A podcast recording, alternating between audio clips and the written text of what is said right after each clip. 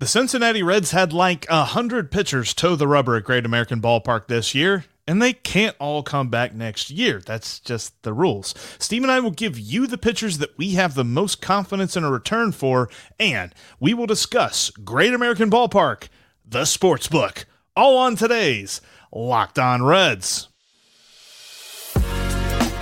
You are Locked On Reds, your daily Cincinnati Reds podcast, part of the Locked On Podcast Network, your team every day.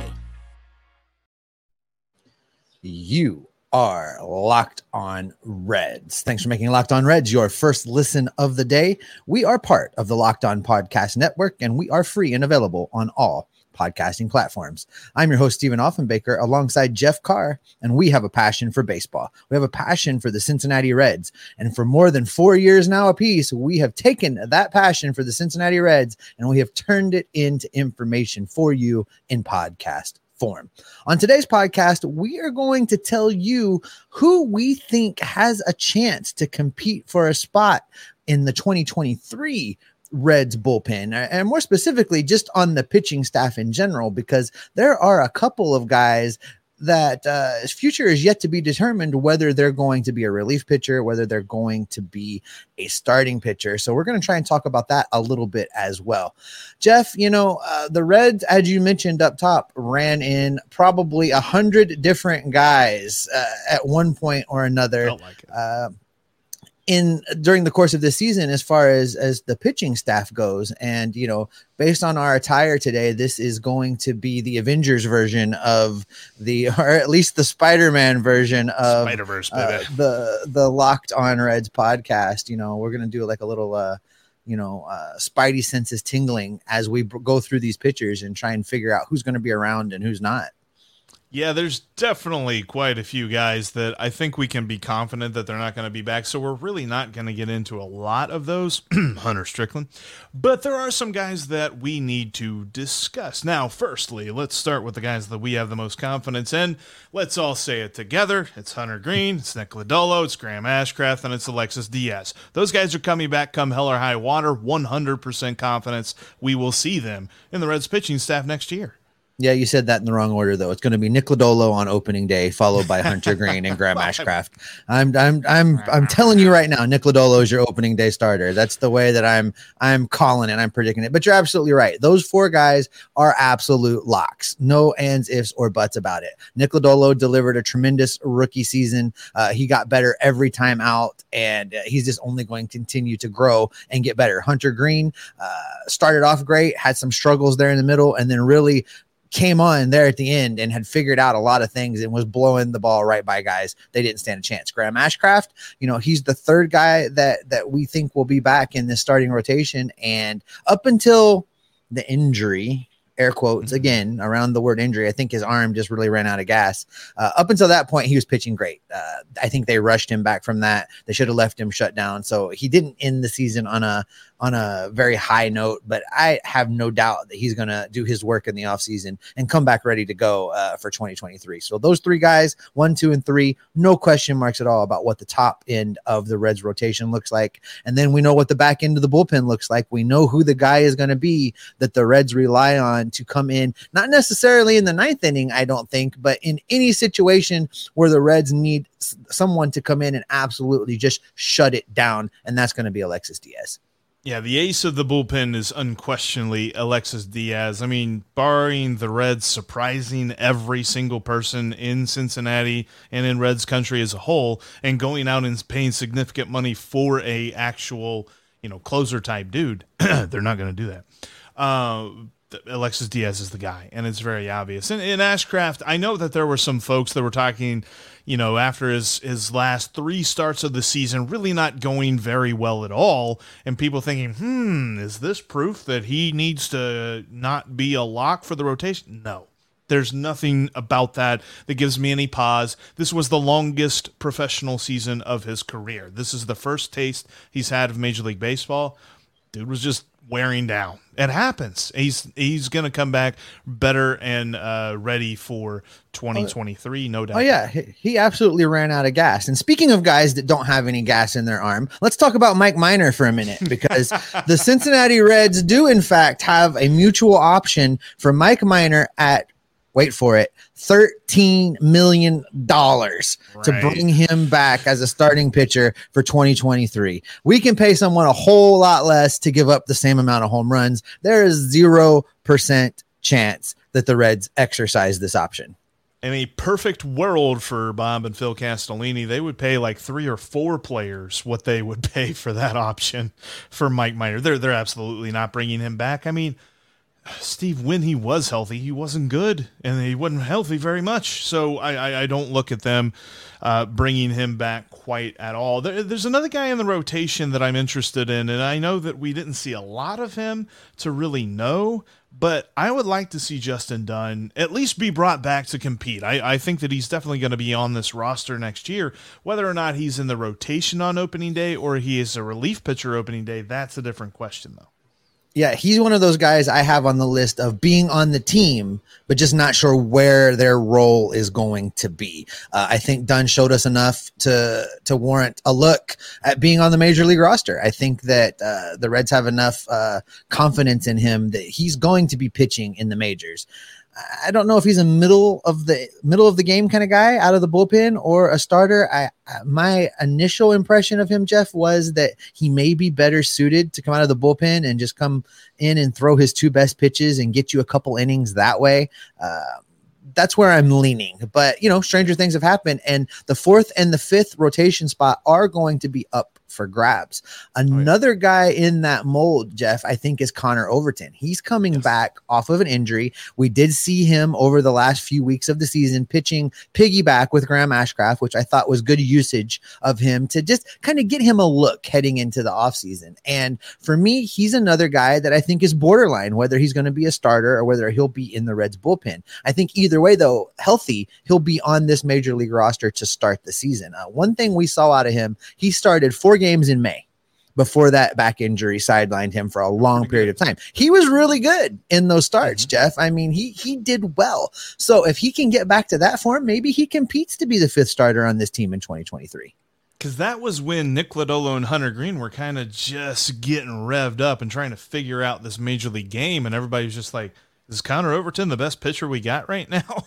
And I think that was a little bit more tongue-in-cheek, but I definitely agree with you. I think he's going to be on this roster in some capacity. And look, you're going to continue to have, growing pains for the top 3 guys. You're going to have guys come up from AAA like Brandon Williamson, and we might see Andrew Abbott at some point next year as well. So you're going to need those guys that are in the bullpen that can give you 3-4 innings if your starter just absolutely blows up early on. I mean, we saw that even in the playoffs here recently when you're looking at the Braves and Max Fried just lost it. Sometimes you just don't have it. I mean, looking at Max Scherzer in the wild card round. If Max Scherzer can give up 4 home runs in a game, certainly anyone can give up 4 or, 5 or whatever in a game. So you need those long men, and Connor Overton fits that mold perfectly.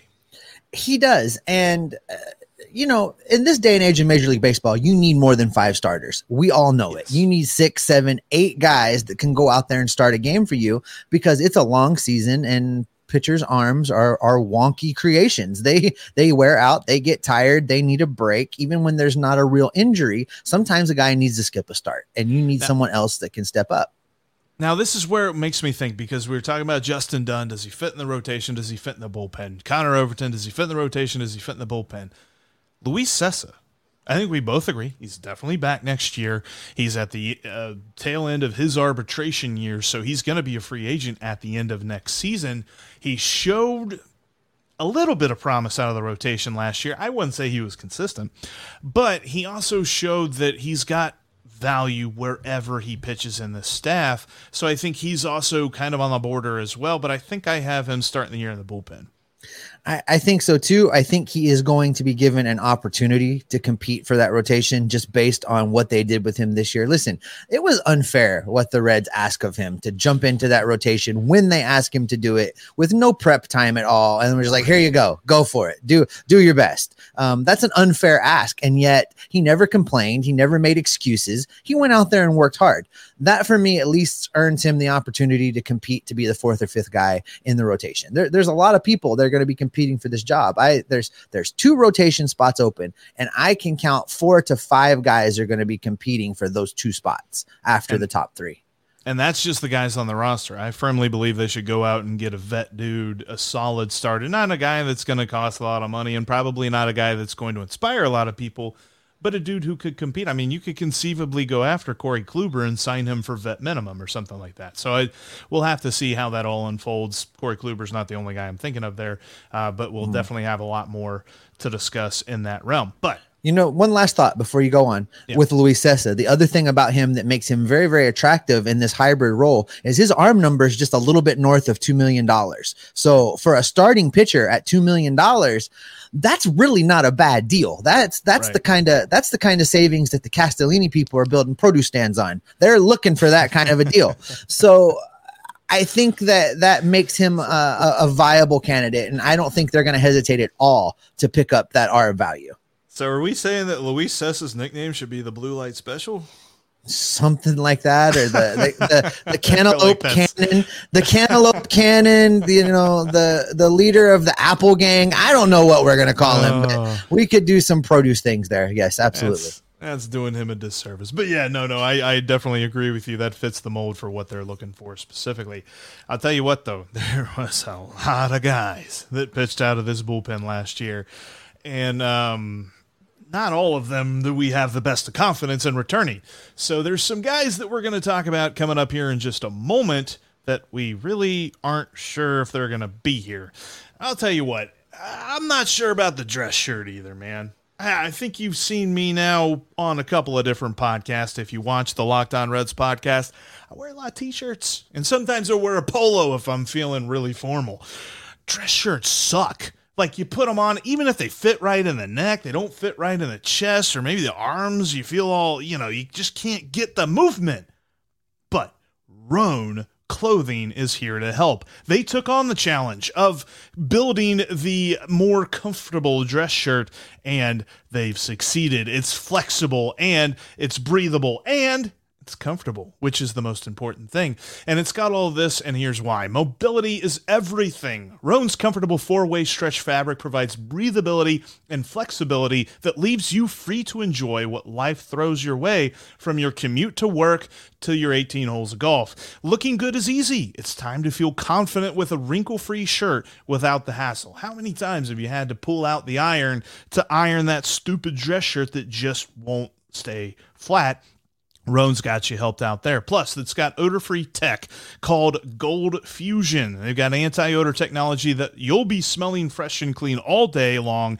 And on top of that, Rhone is 100% machine washable, so you can ditch the dry cleaner altogether. The commuter shirt by Rhone can get you through any workday and straight into whatever comes next. Head to Rhone.com/LockedOn and use the promo code LockedOn to save 20% off your entire order. That's 20% off your whole order when you go to RHONE.com/LOCKEDON and use the code LOCKEDON. It's time to find your corner office comfort. Again, upgrade your closet with Rhone and use promo code LOCKEDON to save 20% at Rhone.com/LockedOn. Coming up tomorrow, who will we give some awards to? We're going to give our awards out for best pitcher, best hitter, and the most obscurest of obscure ex-Reds from 2022. That's right, Ken, we're going to help you shop, buddy, when it comes to Reds Fest, because we're going to give you the premier obscure ex-Reds jersey. Make sure you check out tomorrow's episode. Steve, I'm sure Ken's happy about that. I heard he was looking into a second mortgage on his house so he could get all the jerseys for this year. So There's going to be a lot. I mean, we haven't had Reds Fest for a couple of years, so he's going to have a lot of negotiating to do. But there's going to be so many, and a lot of them are going to come out of the bullpen because there were so many guys. And we're not even going to touch on some of them because some of them were here for 20 seconds and some of them were here for 20 games and some of them were here for half the season. There are some dudes that we're going to get into that we actually have a lot of confidence in returning whose name is not Alexis Diaz or Luis Cessa, and it starts with Buck Farmer, although I have noticed, Steve, and depending on where you look, MLB Trade Rumors has an arbitration estimate for him this coming year. However, both Fangraphs and SpotTrack are saying that he's no longer arbitration eligible. So I'm not sure which one's which here, but I'm thinking that if he's arbitration eligible, he's back for sure. Oh, he's a lock. If he is, in fact, arbitration eligible, he's a lock. If he's not, you know, I would put his chances at 50-50 to be back with the Reds. I think that they'll make him an offer. Just the question is, what does he get from elsewhere in the league? But I'm gonna try and be channel you actually, and just be optimistic that he is in fact ARB eligible and he'll be back in this Reds bullpen because I think he was a valuable arm down there in a season where there weren't a lot of valuable arms down there.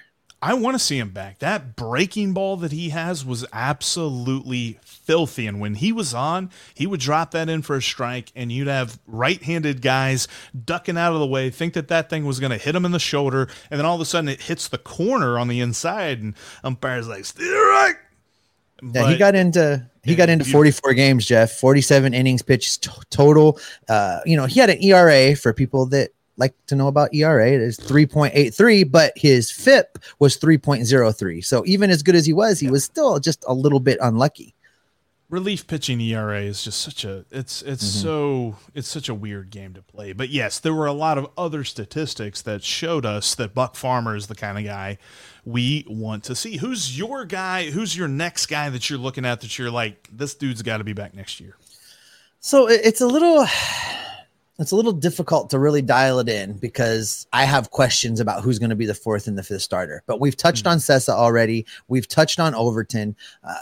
I think if I'm going to go just straight reliever, a guy that I really want to be in this bullpen that wasn't on the injured list, mind you. This is somebody that was healthy and pitching at the end of the year. That's Reiver Sanmartin. I think he really found his groove. I think he slid into a spot, and we found where he can bring the most value to this Reds pitching staff. And, you know, it wasn't great early on when he was in the starting rotation. He got beat up and he went down to Louisville. He worked on some things and he came back and there was a difference. He actually went down there and put in the work. And that's what you want to see. You know, we talk all the time about relief pitchers being a fickle group of baseball players. And you never know what you're going to get from year to year. But if the Reiver Sanmartin that finished the year is the guy that comes back next year, that's a valuable arm down in the bullpen. And I would like to see some more of him.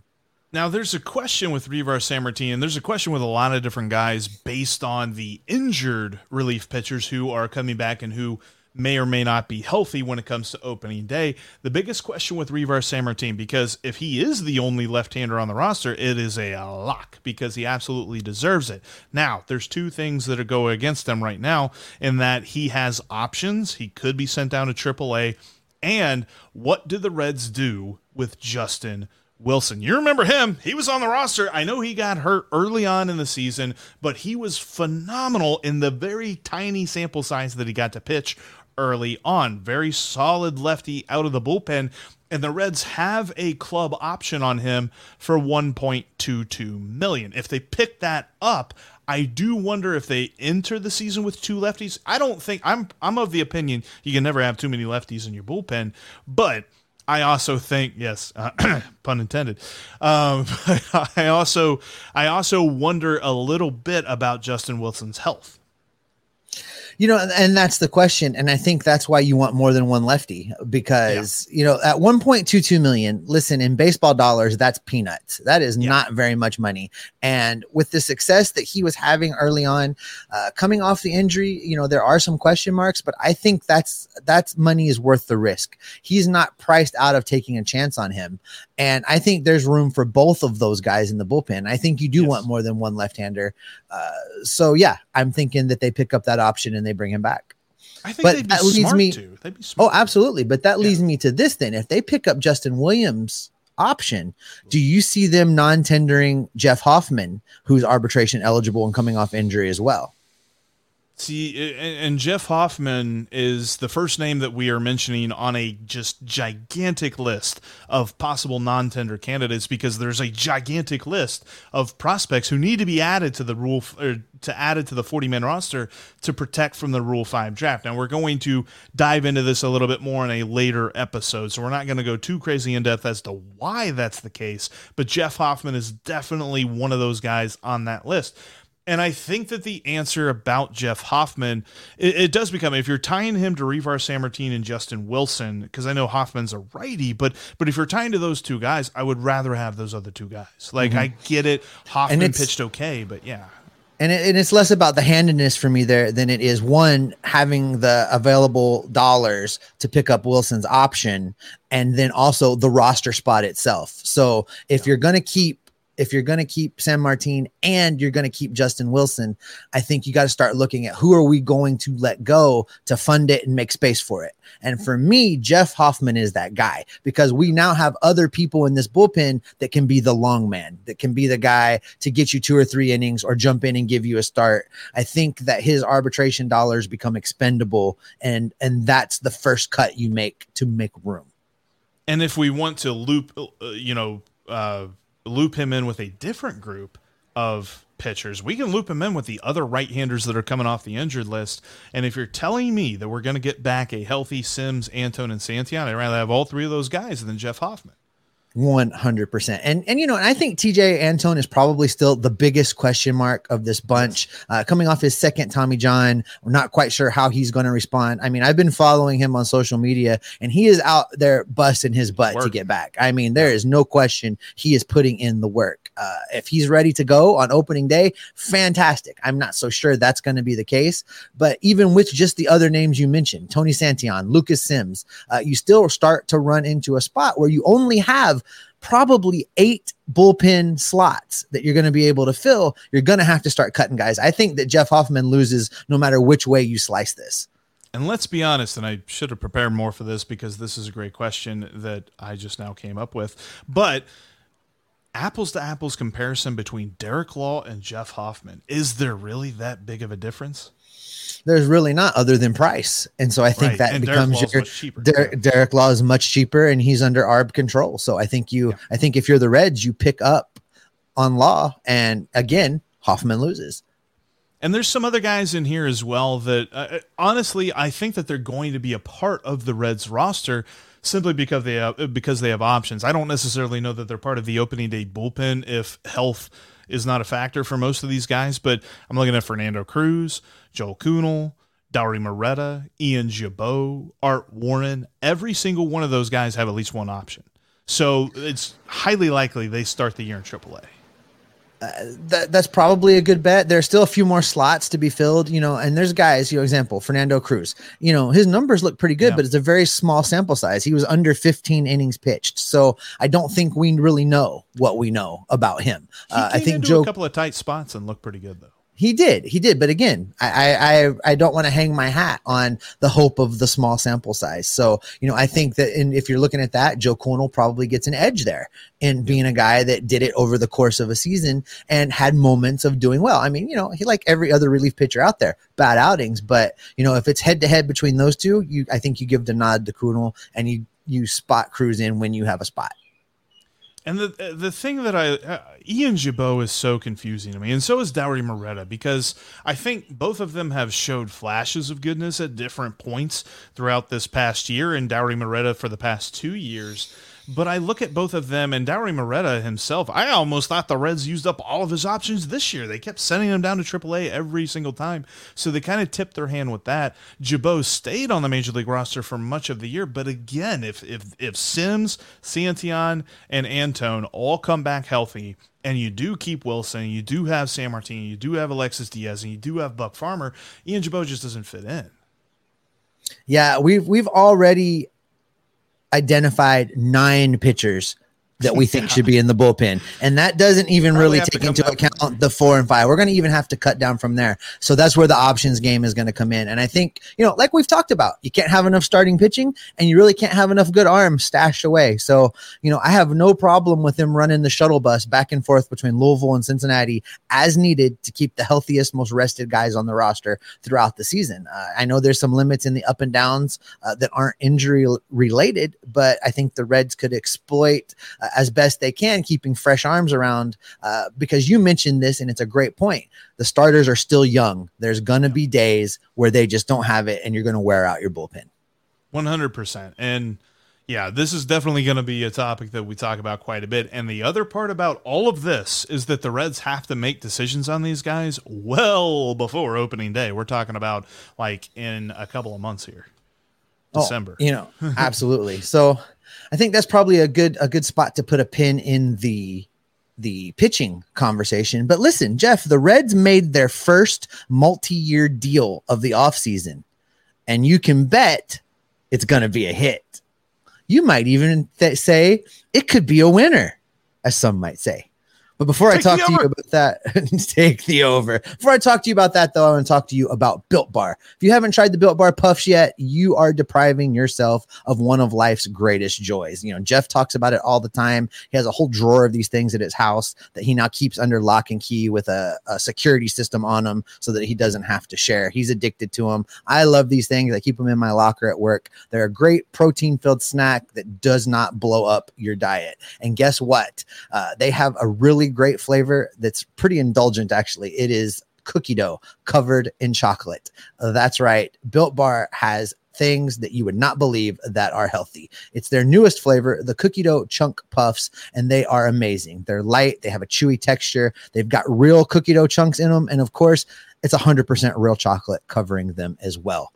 All of the joys of eating cookie dough without the hassle of making it. Plus, you stay healthy, you stay on track with your fitness and your diet. The cookie dough chunk puffs are only 160 calories and they have a whopping 15 grams of protein in them. So you can run to built.com right now and snag a box for you and the family, or you can just keep them all to yourself because they are the perfect treat.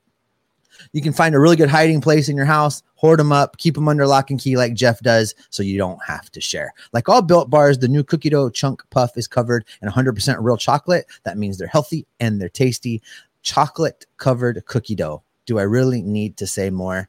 What's great about Built is that all of their bars are made with collagen protein, which your body absorbs more efficiently. They provide tons of health benefits. You can eat something that tastes good and is good for you. You're going to love the new cookie dough chunk puff, whether you need a snack for your workout, a late night treat, or you just need to grab a quick bite.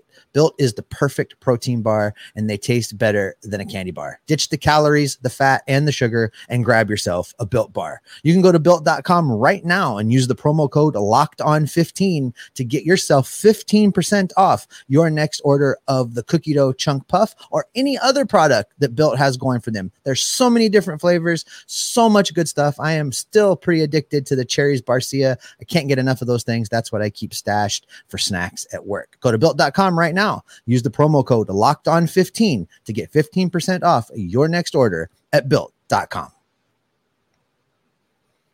You can follow the podcast on all platforms, including YouTube. Make sure you're on YouTube. You've clicked subscribe and the little notification bell. Our good buddy Chad, he sent out a tweet the other day. Apparently, he forgot about the bell because, you know, he's a little bit older and technology is hard for him. Don't worry, though. I got his brother to go help him. He'll never miss an episode, and you won't miss an episode either if you click that bell. You can also follow us on Twitter. You can follow the show at Locked On Reds. You can follow me at S Offenbaker. That's with 2 F's. And you can follow Jeff at Jeff Carr. That's Jeff with 3 F's. All right, Jeff, multi-year deal. The Reds signed a multi-year deal, but it was not with a player. It is to create the Great American Ballpark Sportsbook. That's right. Live betting is coming to the old ball yard where you can place your wager on the way in and collect your money, in my case, on the way out, or just be mad that you took the over like Jeff. Yep. Just like Spaceballs, the flamethrower, and Spaceballs, the vending machine, we now have Great American Ballpark, the sports book, and it's going to be open all year round thanks to BetMGM. Yeah, like we said, multi-year deal there. And I think it's interesting because sports have been moving this direction for years now. We've been talking about... Obviously, BetOnline is one of our main sponsors, and talking about sports gambling is something that has become commonplace. And now we're to the point that probably the single most famous professional franchise for someone having problems with sports gambling now has a sports book at their stadium. I know a lot of people have a lot of feelings about this, Steve, but honestly, I kind of like it. Well, and let's put a couple things in perspective, and you just touched on it, and I know I'm not going down this rabbit hole other than to say there's a lot of increased sensitivity in the city of Cincinnati when it comes to baseball and gambling. I get it, but you know, the Reds are not the only professional sports team in town that are putting a sports book in their stadium. Coming to a Paycor Stadium near you very, very soon, there's going to be betting over there as well. This is the way it is. This is the nature of the beast. This is how it works now. And there are a lot of implications, and there's a lot of side conversation that's going to spiral out of this. I will just tease a little bit. Coming up next week, Monday and Tuesday, I'm going to have a two-parter between me and Mo Edgar, and we're going to spend some time talking about this because he does a lot of things with the sports betting too. And, you know, it is a very fine line that these professional sports leagues are having to walk when they tell their players you're banned for an entire year in the case of some NFL players from making bets, or you're banned for lifetime, which is the punishment in Major League Baseball. And yet we're going to have an official betting sponsor, and we're putting a sports book right in the ballpark. It is a very fine line.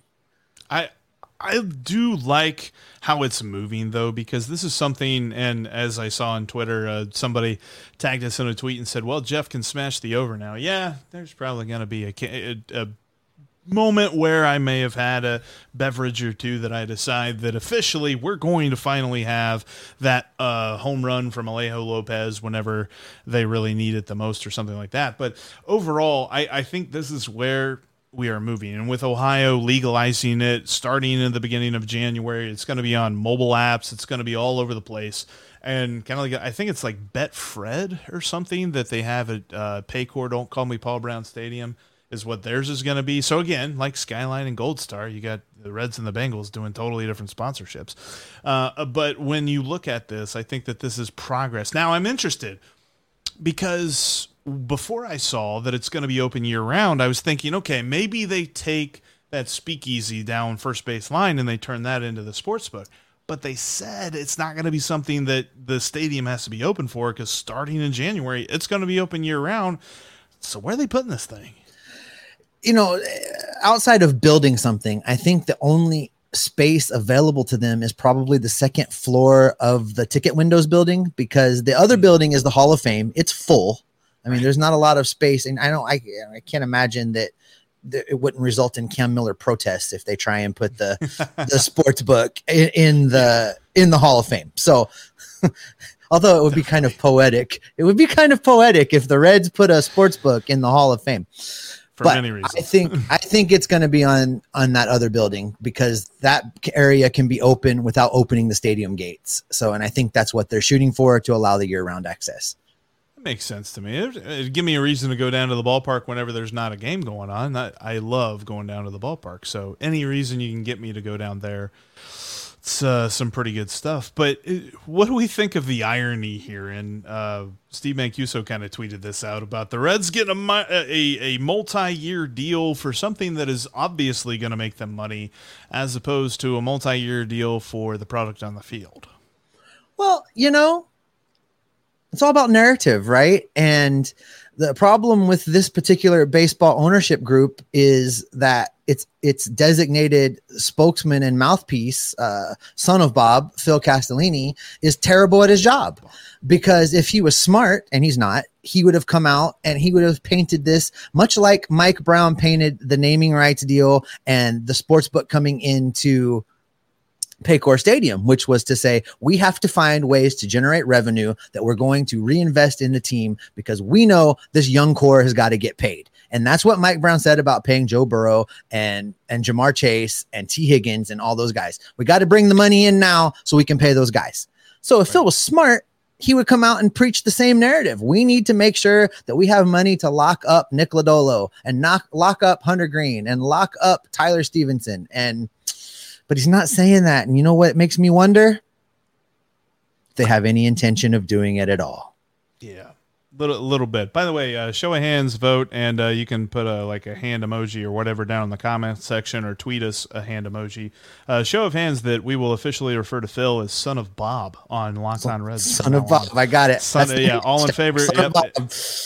Let the record show nobody was opposed. So moving forward, this is going to be the way that sports teams move, and this is just the Reds jumping in and making sure that everything's set up for it. I don't have an issue with it. I find the irony of it fascinating because I love irony. Irony is the best part of life. But here we are, and that's pretty much where we're at. Yeah, and that's probably a good place to just leave it for the day, Jeff. I think so as well, Steve. Thank you so much for joining us here on the Locked On Reds podcast. If this is your first time, make sure that you're subscribed on your favorite podcasting app and you're subscribed on YouTube and you have that bell clicked so that you can be notified when we go live and when we have a new premiere. Mr. Dotson, looking at you. Check out The Big 50, by the way. I hear that's a pretty good book.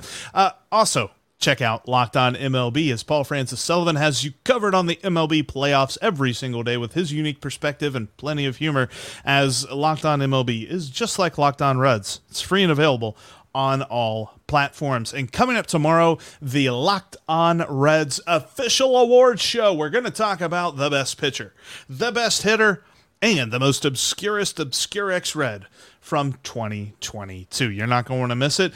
Steve, what is all of this? I mean, we got Great American Ballpark, the sports book. We've got so many pitchers that we don't know what to do with them. Maybe. What's that all mean for you and me? Well, for you, that means you're going to be taking on a second job in order to recover your losses from taking the over. But what it means for everybody else is that you and I are going to continue to be locked in on this team, locked in on the moves they're making or not making, continuing to unravel this roster, because me and you, we are Locked On Reds every single day. Son of Bob.